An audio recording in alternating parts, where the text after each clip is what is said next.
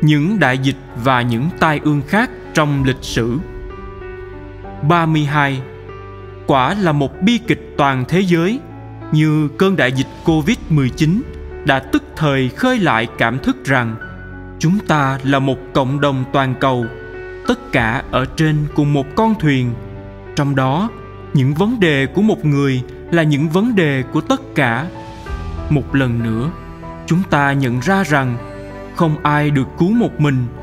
Chúng ta chỉ có thể cứu cùng với nhau. Như tôi đã nói trong những ngày đó, cơn bão đã phơi bày sự mong manh của chúng ta và cho thấy những sự an ổn, hời hợt và giả tạo mà chúng ta đã dựa vào đó để thiết lập thời biểu hàng ngày của mình, thiết lập những kế hoạch, những thói quen và những mối ưu tiên của mình. Ở giữa cơn bão này bộ mặt của những khuôn mẫu mà chúng ta dùng để che đậy cái tôi của mình. Bởi ta luôn lo lắng về những dáng vẻ bên ngoài, bộ mặt ấy đã rơi đi.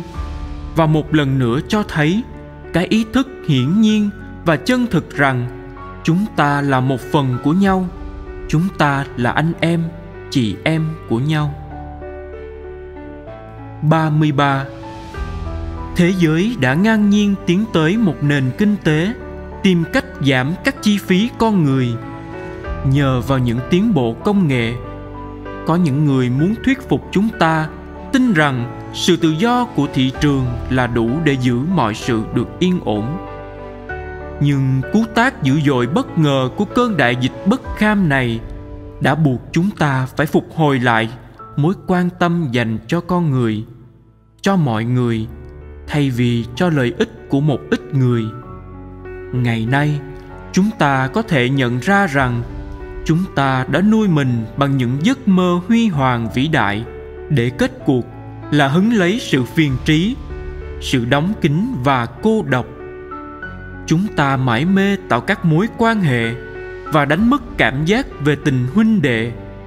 Chúng ta tìm kiếm những kết quả nhanh chóng và chắc chắn chỉ để tìm thấy chính mình ngập chìm trong sự nóng nảy và âu lo, là những tù nhân của một thực tế ảo.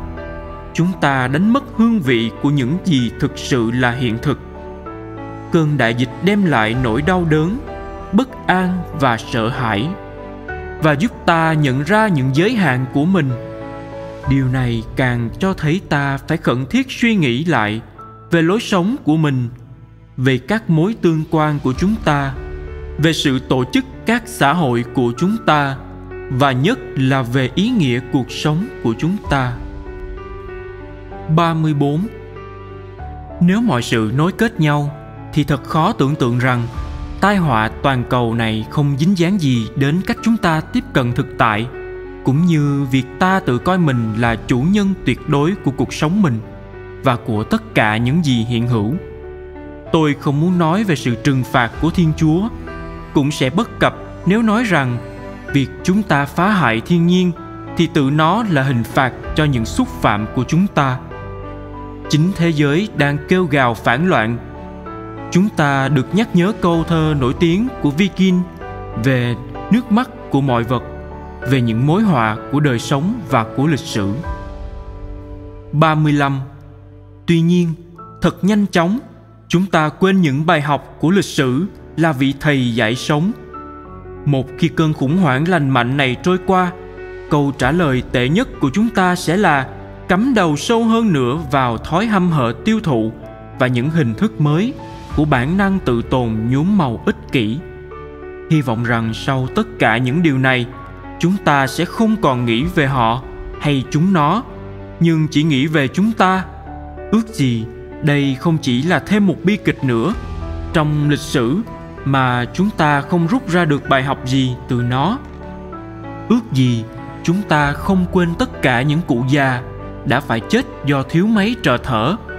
Phần nào đó là hậu quả của sự phân rã các hệ thống y tế từ năm này qua năm khác. Ước gì nỗi buồn đau này không trở thành vô ích, nhưng có thể giúp chúng ta bước tới một phong cách mới ước gì chúng ta có thể khám phá lại một cách rõ ràng dứt khoát rằng chúng ta cần nhau và rằng bằng cách này, gia đình nhân loại của chúng ta có thể kinh nghiệm một cuộc tái sinh với tất cả các khuôn mặt của nó, với tất cả những bàn tay và những tiếng nói của nó, bên kia những bức tường mà chúng ta đã dựng nên. 36 Nếu chúng ta không phục hồi niềm say mê cùng nhau kiến tạo một cộng đồng với cảm thức thuộc về và liên đới với nhau, xứng đáng với thời gian, năng lực và các nguồn tài nguyên của mình, thì cái ảo tưởng toàn cầu từng dẫn chúng ta đi lạc sẽ sụp đổ và đặt nhiều người vào gọng kìm của khổ sở và trống rỗng. Chúng ta cũng sẽ không ngây thơ phủ nhận sự thật rằng việc đắm chìm trong một lối sống hưởng thụ, nhất là khi chỉ một ít người có khả năng đạt được nó. Chỉ có thể dẫn tới bạo lực và sự hủy diệt lẫn nhau. Quan niệm, phần ai nấy lo sẽ nhanh chóng dẫn tới một tình trạng hỗn loạn, còn tệ hại hơn bất cứ cơn đại dịch nào.